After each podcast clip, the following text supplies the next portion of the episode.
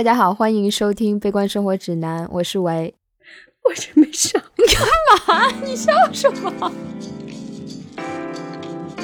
不断的去掩盖问题，然后用一些非常维护自己面子的行为再去修复这段关系，但这段关系真的修复了吗？没有人教过我们怎么去道歉，在亲密的关系里怎么去道歉。其实父母并不是不求回报的，我们中国传统文化里面的回报其实是巨大的。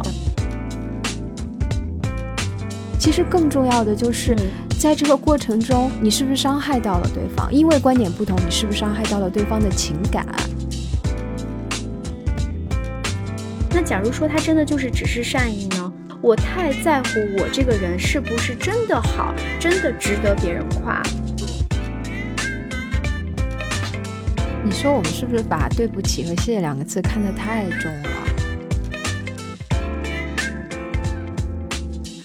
所以今天我们要聊什么？今天我们来聊一下我们两个共同面对的一个难题，那就是我们两个面对亲近的人很难说出道歉或者是感谢这样的话语或者是表达。对，还有赞美。这是为什么呢？我们两个在交流之后，发现彼此都有这样的一些感受吧，就挺好奇的。这个背后的心理机制到底是什么？通过这次机会来聊一下。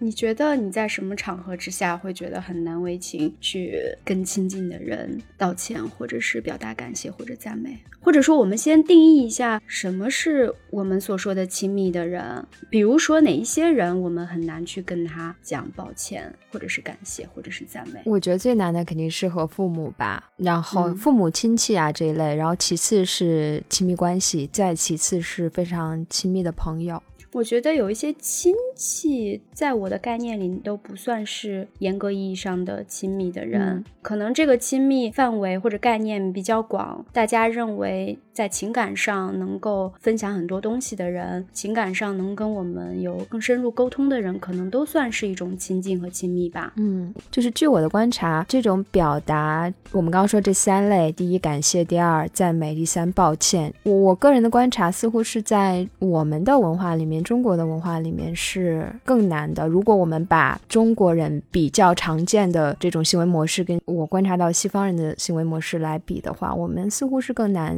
表达这三种情绪的。对，在西方，尤其是英文环境下，你说谢谢、说对不起，是一个非常平常的一件事情，非常日常的一件事情。就是这个话，在他的那个语言系统里面，是一个不断的、频繁的在用的，不管是对于关系远的人，还是关系近的人。对，他没有这样的一个明显的语言上使用的区分。那在中文的环境下，我们自己的切身体会是，你会清楚的发现，对外人好像更加愿意去。表表达感谢，或者说更加礼貌、更加客气，但是对家人好像你就没有这样的语言使用的习惯。对，就比如说你在地铁里踩到别人的脚，你说一句对不起。特别的容易嘛？你去餐厅，服务员给你拿了什么东西，你说谢谢也特别的容易。但是同样的情形，你在家里，你妈妈给你端来一盆水果，反正我是一般没有直接的反应，会说谢谢，或者是在我没有意识的状态下，我可能很自然的反应就是 OK，我就开始吃那个水果。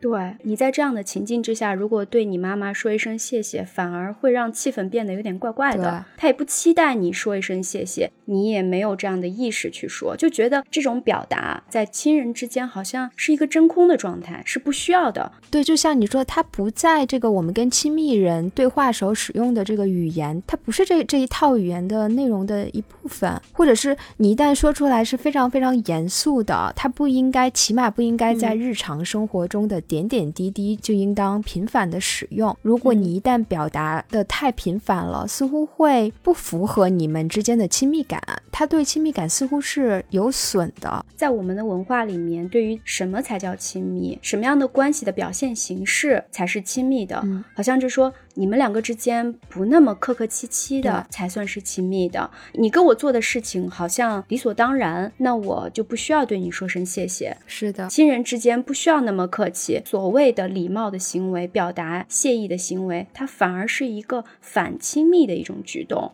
对，就是好像在我们的文化里面，我们在这些亲密的关系当中，每个人似乎都有一些义务吧。对，好像亲人之间就是应该互相去奉献嘛，奉献是你你作为我的亲人的一个应有之义。再加上比如说亲人之间，父母就是要去教育你的子女，我指责你，甚至我用一些激烈的言论去伤害你，我也是为你好。如果我为你好，我凭什么要去道歉？对。今天我们开头提出的这三种情感的表达，抱歉、感谢以及赞美，他们似乎在我们的亲密关系里很难讲出有一些共通的原因，但好像又有一些不太一样的原因。我们要不要把这三个情感分别来聊一下？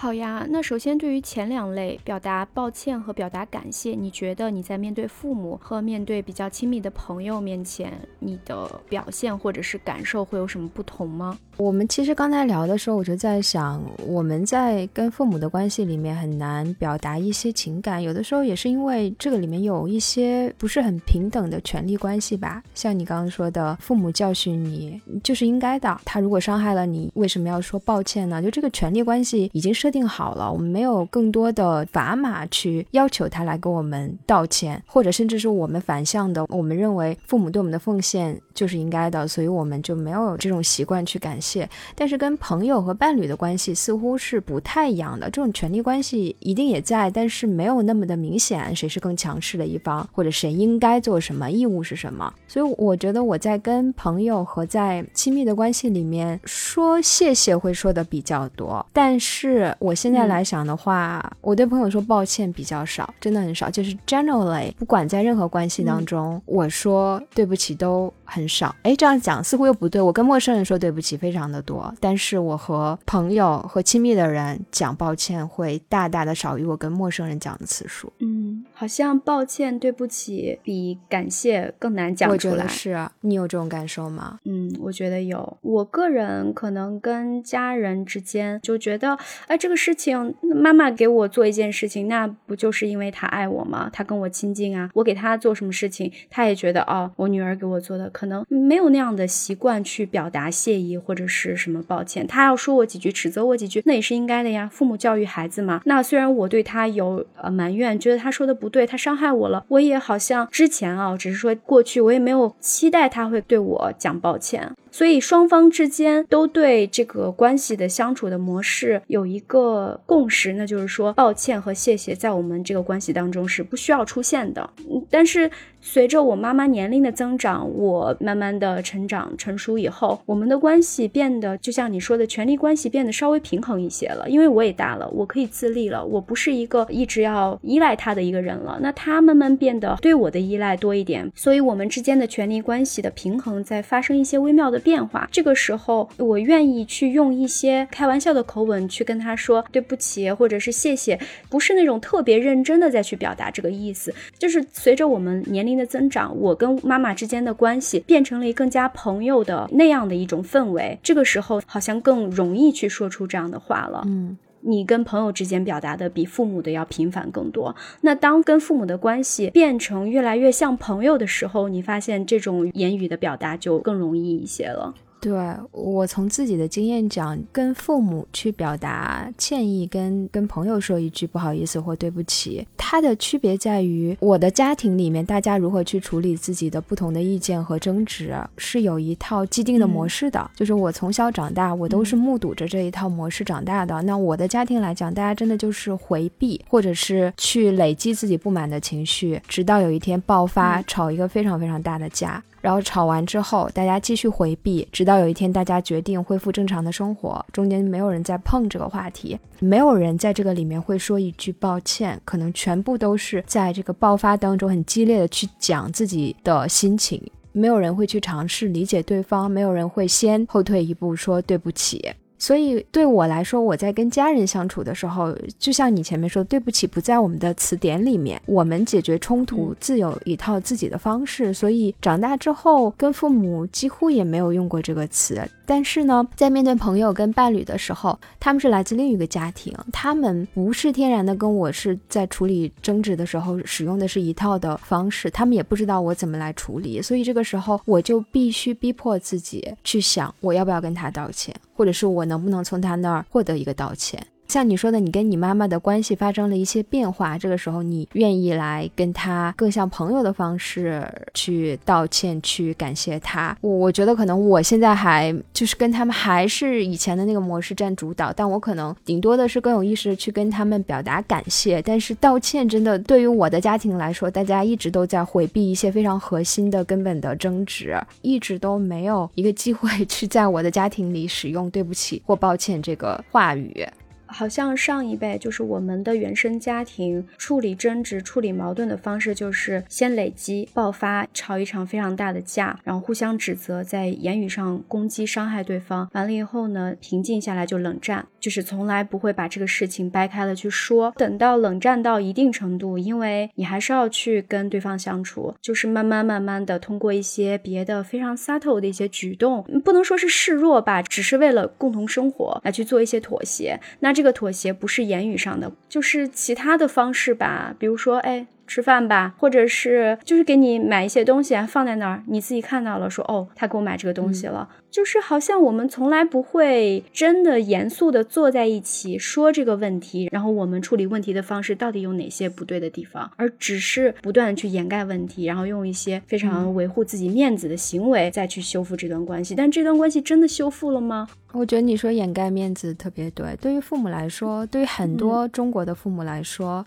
父母是权威啊，特别。可能是父亲在我们的文化里面是权威，你让他对你承认错误，我觉得很多父亲、父母吧都做不到。那小孩在这样的一个环境里面长大，他们也不知道该如何去道歉，或者是这种情形应当有道歉这样的一种表达。没有这样的一个例子，所以真的就是很难。我们这成长的环境里，没有人教过我们怎么去道歉，在亲密的关系里怎么去道歉。对，因为我觉得父母之间的关系以及父母他们之间的关系是一个长期的关系，在这个长期关系里面，就像你刚才提到的，有一个权利的问题。他们之间虽然亲密，但是涉及到一些权利的博弈。如果说它是关乎权利的，就会涉及到谁影响谁，谁控制了谁，谁决定两。个人之间关系的走向，那么这种博弈的结果，基本上相对平等的这种情况非常的少。然后最后呢，那就是就是导向一个互相指责。那如果说我先跟你说了抱歉，好像就会影响到之后我们之间权力的平衡。对，我的权利就会被削弱，你就会凌驾于我之上。尤其是就像你说，在一个父权社会里面，在一个家长式的以爸爸为中心的这样的一个家庭里面，爸爸是绝对不可能示弱的，爸爸绝对是不能错的，他要建立一个权威。所以，即便他错了，他也不可能承认错误，他也不可能给其他人说对不起。是的。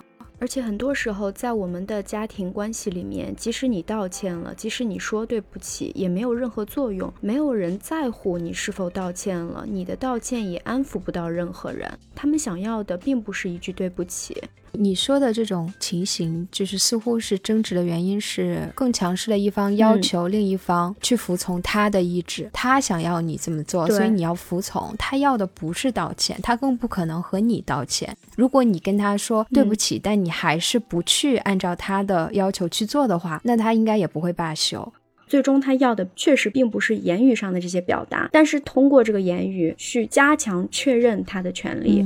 因为他在这个过程中感觉到了他的权利受到了一定的挑战，这个时候他要用言语上的暴力，甚至是身体上的暴力去让你服从，你甚至要求饶，你要说你自己错了，就是一个从行为到言语再到行为的一个全方面的控制。哎，你刚刚说这个，我忽然意识到，抱歉，其实同样的一句话，它后面跟着什么样的话，它可以表达出完全不一样的意思。就像你刚刚讲的，直接说我做错了，对不起，是我错了，我不该那样，似乎是解释成一个示弱的表现，让对方觉得 OK，这个人真的错了，我赢了，他输了的感觉。但是如果你在后面再加一句，说我为我说的话伤害到了你，感到抱歉，我不一定觉得我的观点是错的，我很抱歉，我我这么说伤害了你，但是我可能认为我说话的内容是完全正确的，我还是会坚持它。嗯。就是似乎抱歉不一定就是承认我错了，它还有另一种意思，可能是我对不起，我们的观点不同导致我伤害到了你，这不是我的 intention，但是因为已经造成了伤害的结果，我表示道歉。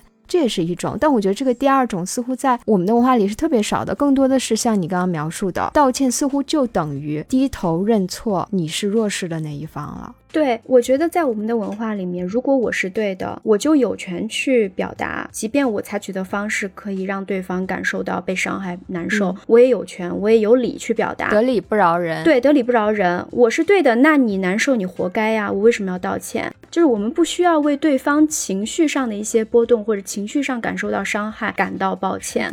因为这不是我们的义务职责范围之内，我们不需要为他的情绪负责，我们只需要为我的观点，我只要觉得我对了，我就可以做任何事情，说任何话。对我，我觉得这是一个特别大的问题，因为有的时候吵架，我们其实最后到底谁对谁错，真的不一定有一个绝对正确的答案，大家可能就是观点观念不一样。其实更重要的就是。在这个过程中，你是不是伤害到了对方？因为观点不同，你是不是伤害到了对方的情感？其实更重要的是去肯定对方有这样的情感，你是可以理解的，对方是可以理解的，你的情感也被对方理解。然后你们怎么样在了解了对方的立场，保持不同，或者是做一个妥协之后，还能又在乎对方，又能保持这种不同，或者是按照这种新的妥协继续去相处？对我就是觉得，在我们的平常跟亲密的人相处的过程中，我们我们就是没有那样的习惯去在乎对方的感受。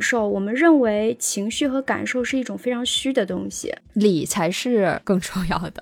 说到底，我们的那种同情心、同理心、共情的能力还是比较差的，就整体上没有那样的培训，没有那样的训练。呃，然后另外就是，我觉得我们没有社交上的压力，在面对外人的时候，我们会有一种社交义务、社交压力。如果我们伤害到对方的情绪了，有一种不安全感，我们需要做一些弥补、去补偿、去修复。但是在一个亲密的，尤其是家人有血缘关系的一个亲人之间，我们就觉得今天我伤害了他，但是我们始终是一家人，始终是亲人，我们不需要去维护，嗯，我也不需要去说什么谢谢，我也不需要去赞美你或者怎么样，我只需要付出最小的呃一些努力，我就能获得最大的回报。我即使一天不理我妈，她照样是我妈，她照样爱我，我不需要去维护我跟我母亲之间的关系，她会始终的在我身边。是。所以，我们没有一种社交的恐惧，这种信任和依赖，它导致的一个副作用就是，我们真的没有去 appreciate 亲密的人给我们的这种爱。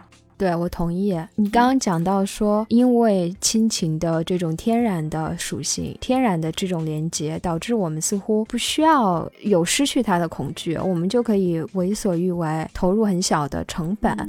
但我其实在想，这个成本真的是小的吗？其实它的代价是非常大的。如果我们认为在特别亲密的这个亲情里面，任何的伤害都是可以不用表示歉意就被原谅的，然后任何的付出都。都是应该的，我觉得它就会导致特别强烈的一种束缚，导致你没有任何的自由在这个关系里，这种绑架你们是不是对等的？对，过于亲密的关系就会绑架你的很多的行为。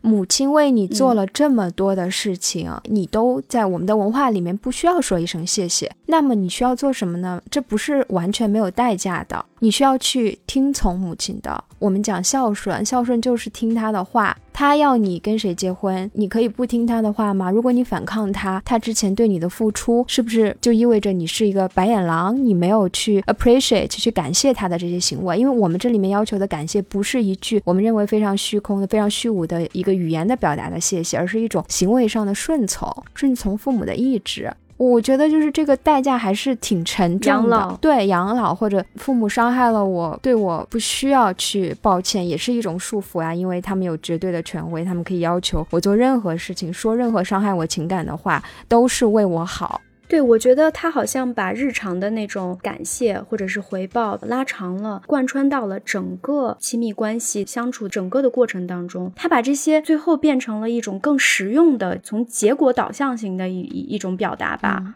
当我生了一个孩子，我把他养大，我为他付出很多，那我也不期待他对我说一声谢谢，但是我要你干什么？我要你为我养老，以后要孝顺我。一切都是以实用为主的，这个好像跟这个社会运行的一个机制是有关系的。就是说，人类不断的去繁衍，这个社会不断的往前走的话，父母就是要生孩子，你生下来你就得养孩子，孩子养大了你就得去养父母。人类不断再去繁衍，繁衍的问题解决了，养老的问题也解决了。这种感情的表达，它其实是次要地位的。你不需要去表达情绪情感了，你只需要去为这个关系的功能性去服务它的功能性。对我觉得从另一个角度讲，你也可以说，在我们跟父母的关系里面，如果父母一直不把我们当成一个独立的个体，不把我们当成一个有自己的意志、有自己的主观能动性的人，他就会觉得你的命是我给的，那么我带你来这个世界上，你就该做我想要的事情，你就是我的一个工具人。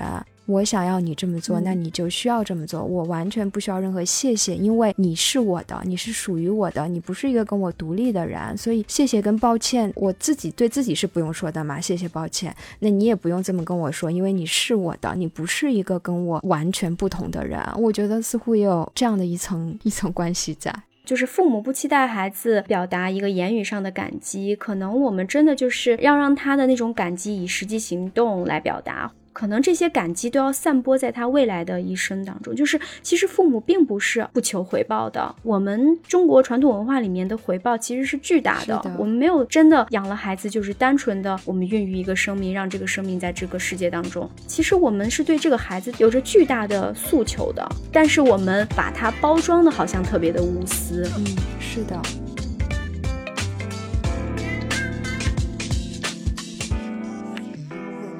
我其实有一个挺好奇的一个点，虽然抱歉跟感谢在我们亲密人之间使用的频率没有那么高，我们不习惯去做这样的表达。但如果要去表达的话，对于亲密的人我们会怎么说？对于好像一般关系的外人我们会怎么说？我觉得这个言语上其实有一些非常微妙的不同。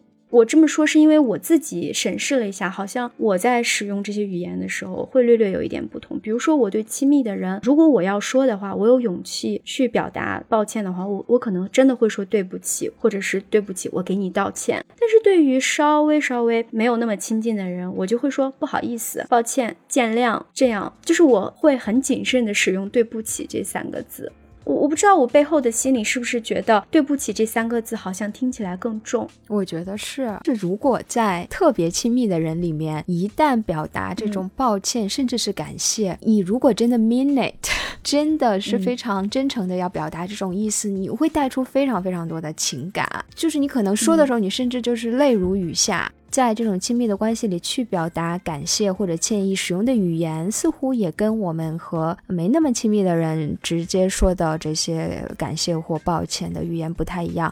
我就想起，可能我在家庭关系里面去表达一些感谢的时候，我可能是有，但是我没有说谢谢两个字。比如妈妈花了非常多的时间做了一桌的东西，那我表达感谢的方式是，嗯，辛苦了，特别好吃，让她感到开心，为自己的付出感到开心，觉得自己的付出是被看到的、被认可的，她的价值被认可了。但是她一般不会得到谢谢两个字。对，就有时候我开玩笑跟我妈说，呃，谢谢什么，我妈还会说谢啥呀，可得了吧。她也会觉得你在矫揉做作的说一些逗她开心的话。可能你真正的要去表达你的感谢，让他觉得你真的看到了他的付出，就是给他在过生日的时候买个礼物。但这个时候他依然会说你乱花什么钱呀，在埋怨你，然后说你怎么这么不知道过日子。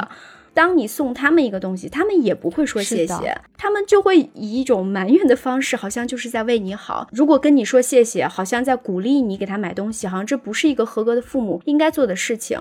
对，这个我们在整个的中国文化里面不都是？别人给你买点啥，你先要推嘛。哎呀，破费了，不能收啊，收不得呀。别乱花钱，别给我买这些东西。对，这样的行为，如果你完全把它放到一个英语的语境里，这种行为可能被当成有点粗鲁、没有礼貌。因为你可能在英文环境里，别人给你买了东西，你一定要先说谢谢嘛。但有人可能也会加一句说，其实你没必要这么做啊，其实你没必要给我买礼物呀。但是感谢是一定要在的。但我们的文化可能上来噼里啪啦的，越亲密的人越直接把你给否。先把你说一通，你就不该买，你做错了。是的。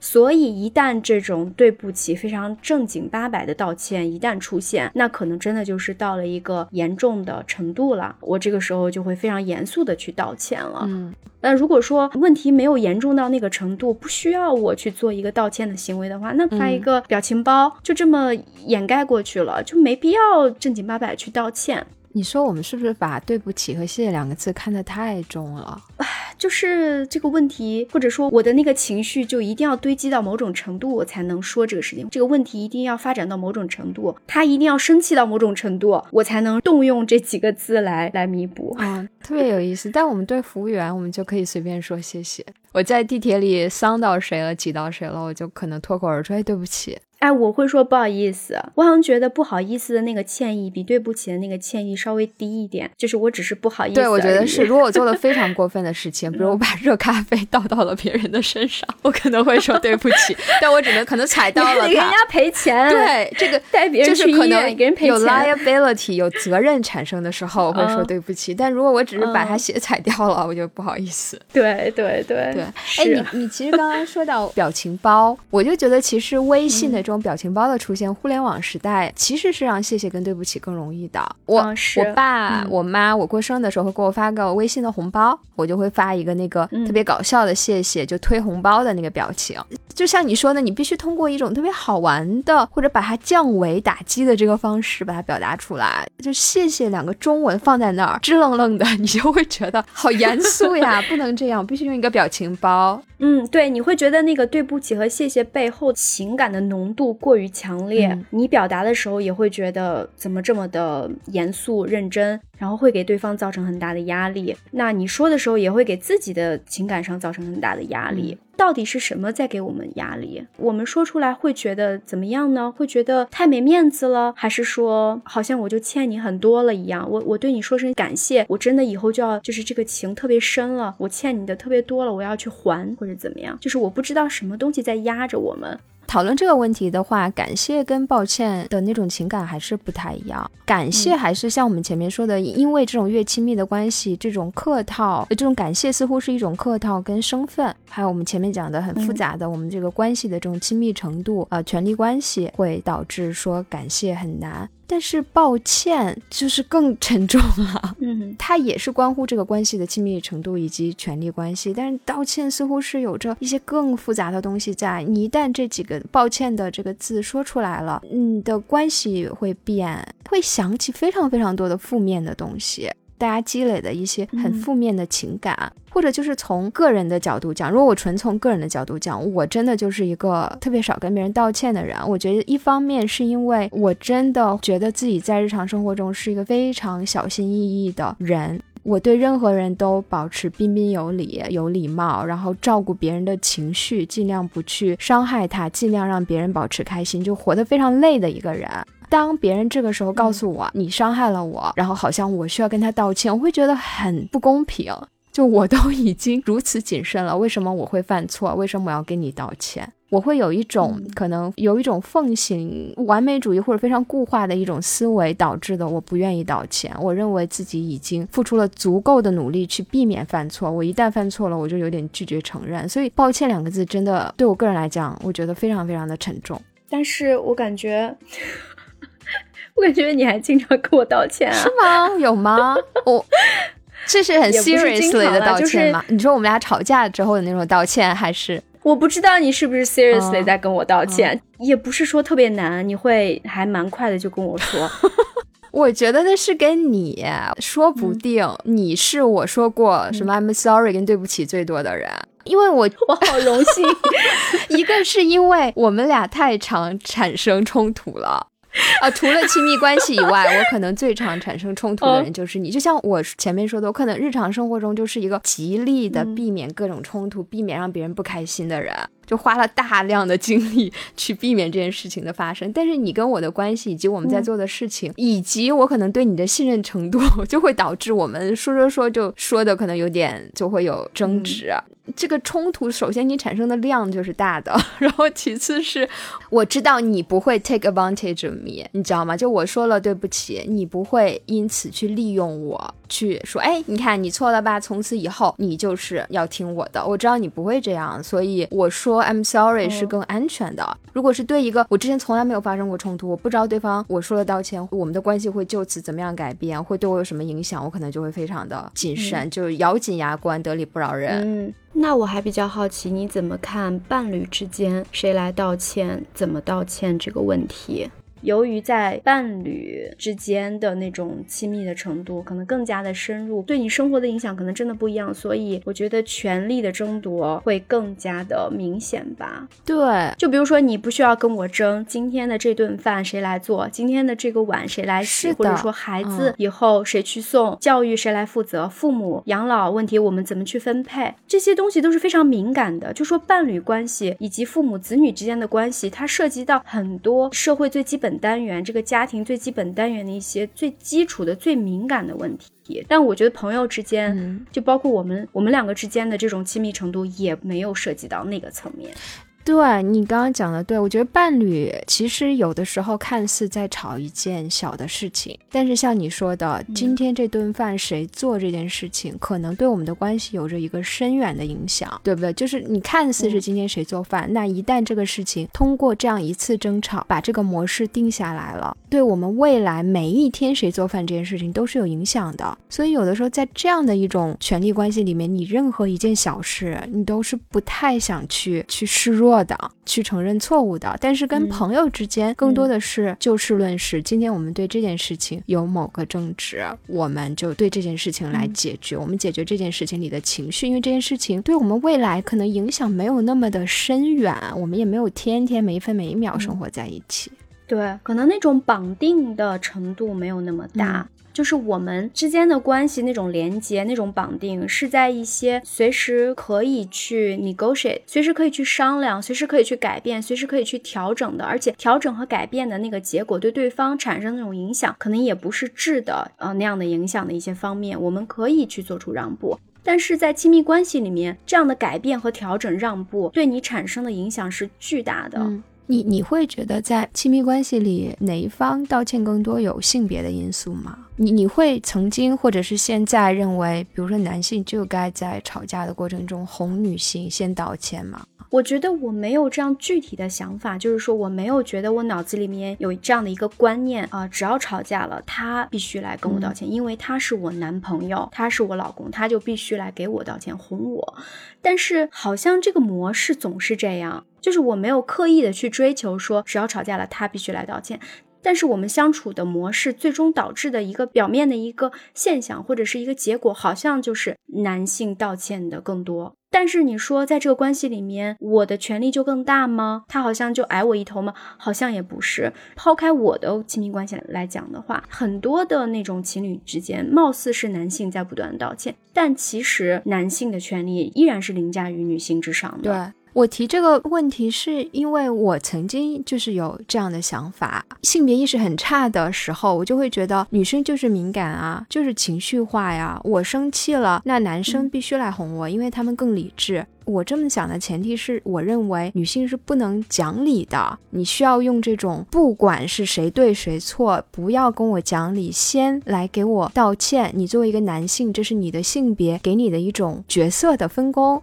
我现在有了一定性别意识呢，我可能还是会希望对方先对我有一个 gesture，就是他需要先 validate，先肯定我的情绪，就是你为什么生气？他不一定是一个道歉，他可能就是像我们前面说的，我知道你现在很很生气，我知道你为什么生气，但是我是这么想的，我是希望有这样的一个过程。无论如何，我似乎都希望别人先给我一个肯定，就是我现在的生气跟情。绪绪是合理的，然后这个时候我可能情绪会降下来，可以跟他沟通。我刚才讲说我没有这样的一个明确的想法或者是观念，认为作为男朋友你就应该先给我道歉。由于可能我男朋友当时有这样的观念，他觉得我是男的嘛，就是要大度一点啊。那一旦这样的模式形成以后，你就有这样的期待，对，就是你可能一开始没有这样的固化的性别观念，你们之间这样的一个模式形成以后，不管是谁的错，你总觉得反正总是他来道歉，那这次他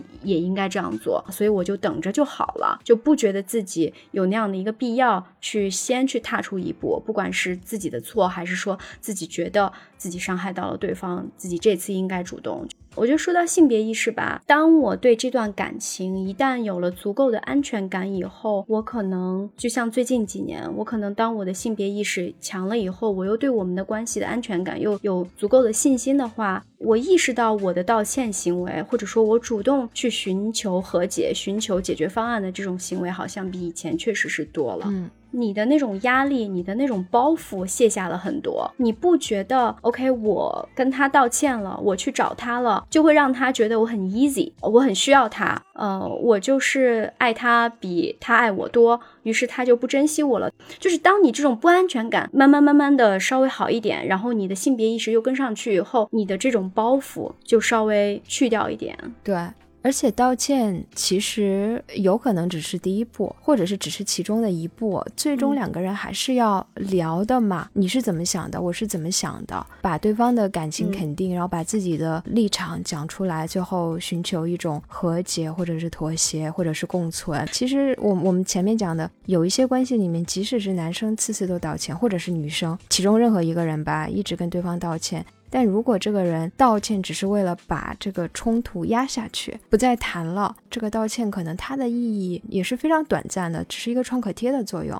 你们真正的问题还是没有解决，所以有时候道歉也只是一个一个开端，或者是表示你在乎对方的一种方式。嗯，对，这个其实就呼应了刚才我们开始讲的，在可能西方的一个语境之下，因为我曾经说了什么，或者是仅仅是因为我们之间观点的不同，我让你觉得难受了，我也可以去说抱歉。在我们的文化里面，只要我对，或者是只要我认为我对，我就不需要去给你道歉，那么我就不存在这样的一步，我不需要就是主动的去作为一个开端跟你说对不起。就是这个可能还有观念上的不同。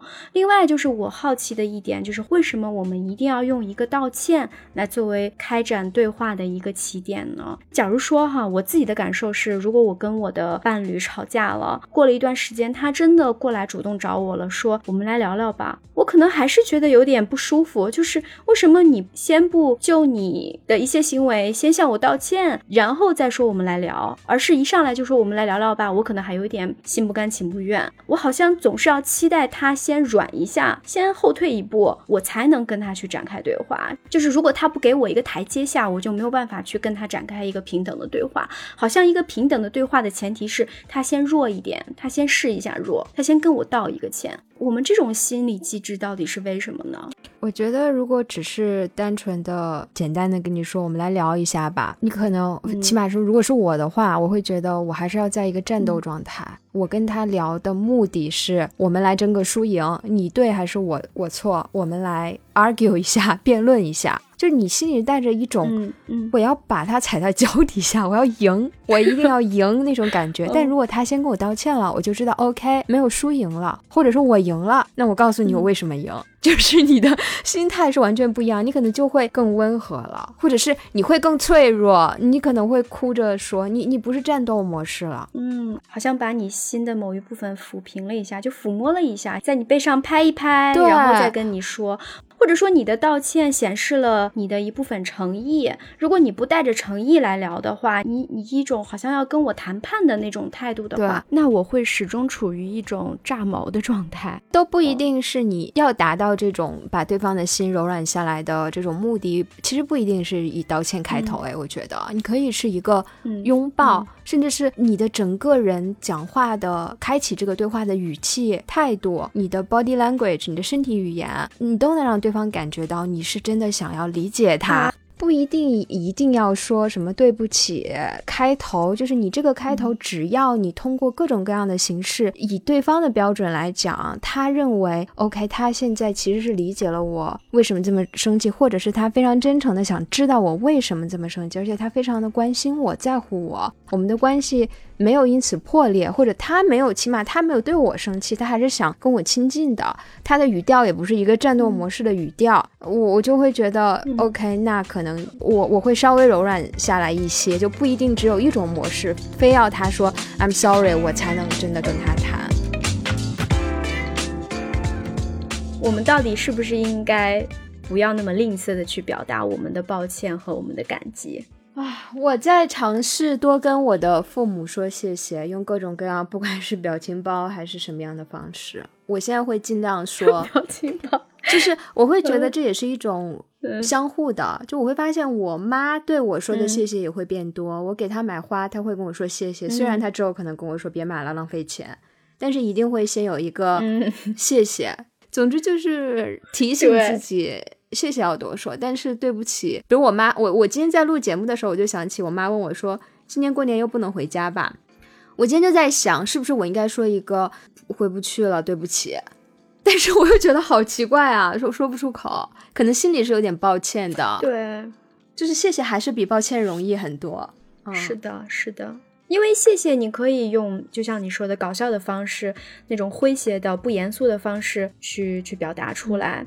但是对不起的话，我觉得搞笑的表情包就没有那么多，它本身就是一个掺杂着些许的一种伤心，对方肯定是被你伤到了，你才需要去说对不起。那这个时候本身双方的情绪都一都有一点低落，你很难用一种搞笑的方式去去说，因为如果你一旦用搞笑方式，好像把对方的那种伤心情绪的波动。好像以一种不严肃的方式对待了，好像对他是一种另外的一种伤害。对不起，真的很，我不知道在亲人之间该怎么恰当的又让对方舒服的方式去表达。而且我会觉得，我跟我的父母之间几乎没有什么说对不起的具体的事情发生。我们真的有一个场景说对不起，那可能是可能是对过往三十年来我们累计的各种各样的。互相对对方的伤害说对不起，那这个对不起，你哪有 一个轻易的机会给你讲啊？可能真的不到生离死别的时候，你都讲不出来这种话的。对我可能最近几年会更愿意去说了，因为我跟我妈有时候也会产生冲突嘛，真的就会冷战。然后我会跟他吵架，就有时候我会在发语音，发的言辞激烈，声音大，然后对他稍微有一点带吼的那种。然后我妈也会对我就是说一些类似于“等你妈死了，你都不会掉一滴眼泪”，然后他也会对我进行情绪的那种发泄。那可能之后我们就会冷战。那可能过一段时间，哎，我真的需要去哄他，就是现在变得我需要去哄他。那我哄他的方式就只能说是妈妈年龄大了，然后你作为一个成年人了，你需要像对待小孩一样对待他。那对待小孩，你不会觉得呃说一句对不起啊有那么的难，你会觉得哎呀妈别生气啦，对不起啊，你就有一种豁出去了，反正把他当成一个小孩子，你就会觉得压力小很多。那你觉得赞美呢？就是亲密的人之间表达赞美会很难吗？跟抱歉跟感激相比来讲，会比抱歉跟感激容易一点。但是呢，就我个人的案例来讲，我在比较亲密的关系里面，特别是跟父母的关系里面，得到赞美是非常非常非常少的。或者就这个这个赞美，我都可以把它扩展到我在整个呃中文的语境下得到的赞美，会比我在英文的语境下得到的少。就是我们中国人不是很喜欢 赞美他人，或者是也是把这个当成一件非常公用性的、非常严肃的事情。对，我觉得好像就像我们父母那一代，对于子女来讲，那可能真的是非常吝啬于他们的赞美，根本就不夸的，那就是要打，就是要训诫。那你夸你这不就骄傲了吗？而且你在别人面前夸更是一种炫耀，这是很大的一种忌讳。嗯，但是现在年轻的一代好像好很多了。我经常会看到朋友圈里面年轻的父母夸自己孩子你好棒，棒棒的什么的，鼓励为多。所以我觉得这也是一种进步吧。当然你说的中文环境，可能人跟人之间、同龄人之间的夸赞好像也相对来讲比较少，更多的夸赞出现于那种。社交上面的用表情包来表达，以一种不严肃的方式表达，那种真诚的夸赞确实是比较少。你觉得呢？我觉得中文语境里面的称赞，就是常常会让人解读为是有目的的。你为什么要夸我？你想从我这儿得到什么？或者是你这个人怎么有点拍马屁？对对，拍马屁有点虚伪。就你说这个是真的吗？就是有总掺杂着一些怀疑。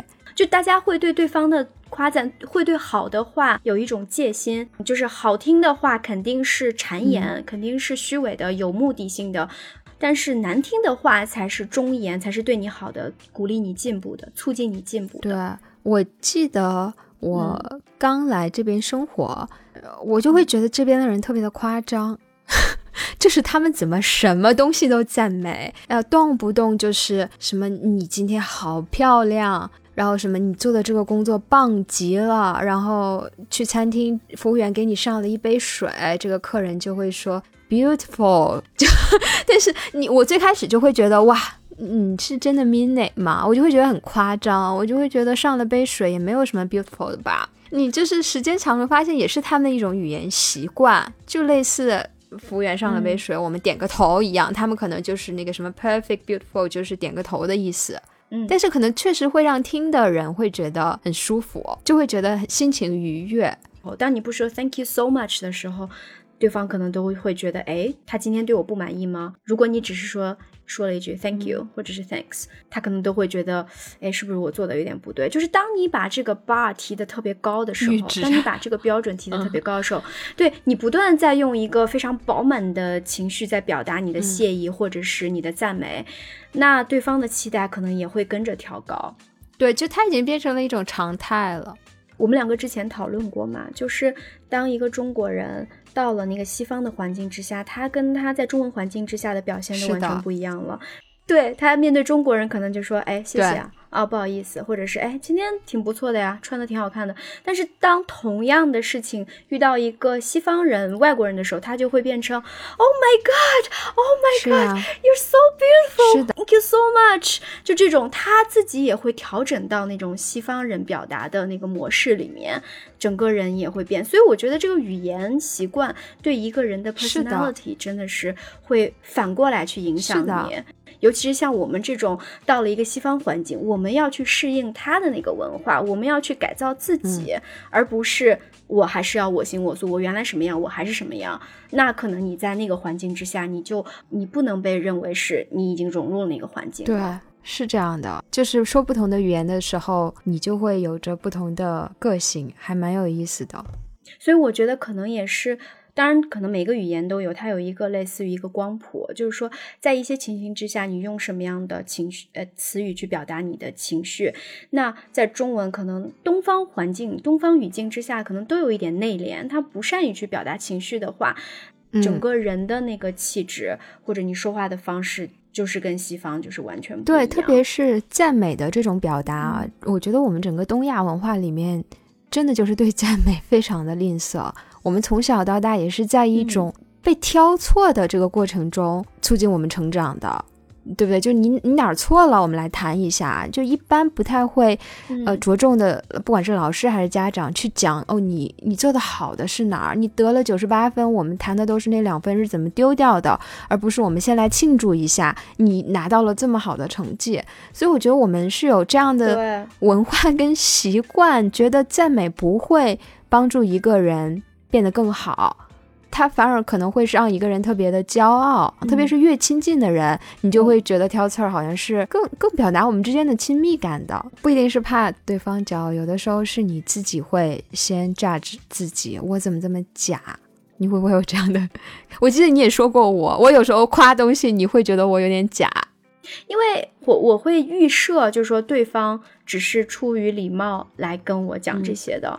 因为你跟我说的时候，我第一反应就是一个怀疑，我觉得啊，哎，人家就是说说而已啦。我近几年意识到，就是我是一个很需要别人来给我肯定的人。如果我得不到一些肯定，我会特别强，有特别强烈的自我怀疑，会多想出很多可能人家根本就不是这个意思的意思。所以我意识到之后，我其实这几年我会。特别多的去夸别人，甚至夸我的父母。这个时候，你想要得到的是对方的夸赞，对吗？就怎么讲？就我意识到自己需要的时候，我会觉得夸赞不是那么一定是一件很虚伪，然后是为了讨好别人才做的事情。有的时候真的就是表达一种善意，然后你希望给对方某一种肯定。你可能觉得没有那么好，但是你认可。他的努力，或者他给你分享的这个动作，他把你当成一个好朋友来分享他喜欢的一个东西，就是我我会觉得这个里面我们是可以给对方一些善意的。嗯，那那你你会觉得赞赞美有的时候对你来说是没有太大的意义的，是吗？当然，别人夸我，我当然是高兴的。就是先不说他到底是真的夸还是假夸，我当然看到夸我的词儿，说我好的，那谁都愿意听好听的话，只是。当我高兴了大概零点一秒之后，我立刻就会想到他到底是不是真心的。就包括你刚刚讲的说善意的夸，我可能也会觉得不舒服。那那假如说他真的就是只是善意呢？我太在乎我这个人是不是真的好，真的值得别人夸。就当别人的夸赞对我的一些回应。返回到我这里的时候，我总是要拿这些回应跟我自身来去进行一个匹配，进行一个对比，我是不是真的这样？那如果说我自己认为我还不够好，不值得被这样夸赞的话，我就会觉得 OK，你别夸了，我知道你不是这样想的，我不需要这些善意的呃 gesture，我需要的是一种真心的东西。但是呢？我又没有办法去非常准确的去判断对方的真实的意思，那就会给我造成很多的一些心理上呀、一些呃意识上的负担。嗯，他不夸的时候，我可能不会去审视自己。那如果说他夸我了，那。他是不是真的夸我？就是你，你会引起一连串的一些问题来。那这个问题可能真的全是我自己脑子里面臆想出来的，可能对方真的就没有想那么多，只是我脑子里面这团东西给我自己造成了很多的困扰。对，我觉得就是因为我们成长在一个赞美特别吝啬、赞美标准非常高的这样的文化当中，我们才会对赞美有着非常警惕的态度，我们不太能特别放松的去享受它。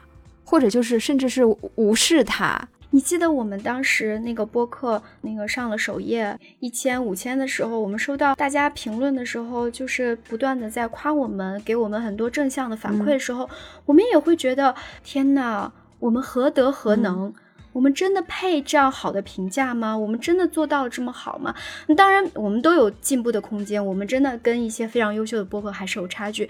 可是，就是面对非常真诚的喜欢、非常真诚的一些夸赞，我们都会去怀疑自己。这就是我们思维方式带来的这样的一种心理上的负担。我们都不能去好好的去享受我们达成的一些成就。我觉得根本上是我们自己没有给自己足够的称赞。你不觉得吗？如果我们觉得自己配得上那些称赞，我们听到别人给我们称赞，我们第一反应绝对不是怀疑，我们觉得对啊，我就是这样的，谢谢你，是不是？就我觉得，我的天哪，那真的只能放在心里。也许有那么一两刻，我觉得，哎，我还做的蛮好的，我还蛮棒的。可是当你去真的去说，哎，谢谢你的时候，你就会觉得，嘿。那你还承认自己真的那么优秀吗？你不得先贬低一下自己吗？如果别人夸你，尤其是长辈夸你的时候，你得说：“哎呀，没有没有啦，我真的没有这么好。”你得谦虚一下，你不能不谦虚，你不能那么坦然去接受对方给你的夸赞。我我昨天不是在朋友圈发了那个我画的画嘛，然后大家当然就是像你说的，我发这个大家肯定都夸我嘛，画的好什么什么的。我收到第一条这样的评论的时候，我当时就想回，呃，什么，哎呀，什么，这才是我什么第第三次画，有好多什么都画的不太好，或者什么这儿那儿不好，又这儿又不好的，什么白色又用的很准确。但我后来我都打下来半句，我给删了，我就是回回了个谢谢。我就觉得为啥我就不能接受人家的赞美呢？我来这我不就是为了想要点赞美吗？把我画的我觉得呃很有成就的东西分享给大家，那别人夸我我就谢谢就好了。我为啥还要跟别人讲哦我这儿不好那儿不好？就怕生怕别人觉得我特别的自大，明明画了个不咋地的，还觉得就是接受大家所有的赞美。所以我觉得我现在在尝试努力的，就别人夸我我就接受。真的就是西方语境之下，就是啊，就是你别人夸你，你第一句肯定要说谢谢，然后你不要去不断的否定，别人会觉得你这个人好怪呀。难道你不接受我对你的赞美吗？你是觉得我赞美赞美的不对吗？哪里有不恰当的地方吗？其实我觉得一直浸泡在一个呃，你去赞美他人，他人也不停的给你赞美的环境，确实会让你整个人变得更自信的。比如说，我现在在澳洲生活了三年，我经常我做 presentation，谁问我一个问题，我可能第一反应也是 It's a very good question。那对方会觉得这是赞美吗？我会觉得这是赞美吗？可能不会。但是如果是比如说三年前或什么时候，我会觉得这句话就很别扭。我想说，这也不是什么 good question，question 很蠢呐，对不对？就很 stupid 啊。但但是你在这样的。这这就是一个既定的一个交流模式了。就现在，我以前可能也不觉得这是一个 good question，但是当我在这样的环境下浸泡以后，当我问了一个问题，我期待的第一反应就是你得说我这是一个 good question。而且这样反，其实它反向过来会影响你对一些事情的看法。比如我没有那么怕问问题了，任何一个问题都是一个 good question，一个好的问题，那还怕什么呢？所以我觉得，如果你在这样的一个环境，全都是很支持你的，你做了一些事情，你首先被看到。到的是你做的好的那一部分，其实你会收获很多，就是积累很多对自己的能力感的一些确信。所以请大大家都夸我，对大家多多夸我们，对，还有我们的播客，对，嗯，表达歉意，表达感谢，表达赞美。我当然希望我们都是出于真心的，但很多时候它也有一种社交的呃润滑关系的一个作用，它也有它的公用性，对，是，但它的公用性不是一个贬义的。对我，我前两天不是我们公司在做那个什么呃性格色彩嘛，就是做测试，然后大家就讨论说，了解到对方是一个怎么样的人，然后根据这个人的个性去调整你跟他相处的方式，这是不是有点？虚伪、见风使舵，你见人说人话，见鬼说鬼话。嗯，但其实我们有的时候真的不是，有的时候真的是因为你你在乎对方，就是你想用对方舒服的方式去跟他相处，你才会去调整自己的呃情感表达的方式。比如说，你就不喜欢我天天夸 夸你，那我可能就会调整自己的方式。那有人喜欢夸我，可能就会天天夸他。或者说，我们讲一些好听的话，让对方舒服的话，并不是我们什么 being calculated，或者是就是就像你说的八面玲珑，会见风使舵。其实。这可能是 being nice 的一种方式。我觉得任何人在一个新的环境下，尤其是在新的环境下，他可能更需要这种被大家善意对待、被大家温暖对待。可能这种温暖真的是出于一种社交，但是他给这个人、这个对象的这种力量是非常巨大的。说话的人仅仅是用一个微笑、一个谢谢、一个你做的挺好的，不费吹灰之力，但是你的言语会对对方。消除他很多紧张的情绪，对对方的意义可能是更大的，所以何乐而不为呢？我我现在真的越来越觉得 being nice 是一个特别难得的品质。我自己做的可能都不太好，但我非常，我觉得我也是。周围有一个非常 nice 的人，真的就是如沐春风。或者就是 你周围有太多不知道什么叫 being nice 的人的时候，你也会觉得哇，好难过呀！怎么？大家都戾气这么重，真的就是，但是对方像像我们前面讨论，他可能真的就是没有那个意识啊。你给他说了这个什么，他觉得我的字典里面，我的呃生活经验里没有谢谢。这这个情景不需要说谢谢，那个情景我也不需要先去夸赞你的工作做得好，我再给你一些批评或者我的 comments，我的建议。他没有这样的意识，但你可能就会觉得哇，好 harsh 啊，这个这个批评。或者他的反应好冷酷，对，但他其实也不是为了冷酷而冷酷，可能他自己在成长过程中没有这样被对待，所以他不觉得这是人和人交流的一一种需要做的事情吧。这个时候，可能作为接收一方，我们自己也要告诉自己，就不要不是针对你的啊，你就自己可能要需要做一些额外的功夫。到时间了，该结束了。我们这没有结论吗？就是。哎，我们最后有一点点那个 sorry 那个有有了，赞美这个有吗？sorry 跟感谢我们说了一段，赞美就是说我们要多去肯定对方，多去鼓励，然后给大家赋能。然后要去。那如果像你这样，就是总是会去先质疑这个赞美的，你是希望我继续赞美你呢，还是希望我少赞美？我觉得我需要先去改变自己，我先要去反思自己为什么总是要去自我怀疑，为什么总是不信任对方给我的赞美。当你不把它搞得那么的严肃，搞得那么的觉得这是一个多么严重的事情，它就不会给你造成太多的困扰了。那夸就夸了，没夸就没夸，就是一件非常稀松平常的事情了。所以结论就是继续夸我，不要停，然后把我们两个群也改造成悲观生活指南的夸夸群。下一期考你，开头先夸我三分钟。那你下期给我道歉三分钟。为什么？好可怕！好吧，那我们就抵消了吧。行，谢谢大家收听，谢谢，拜拜。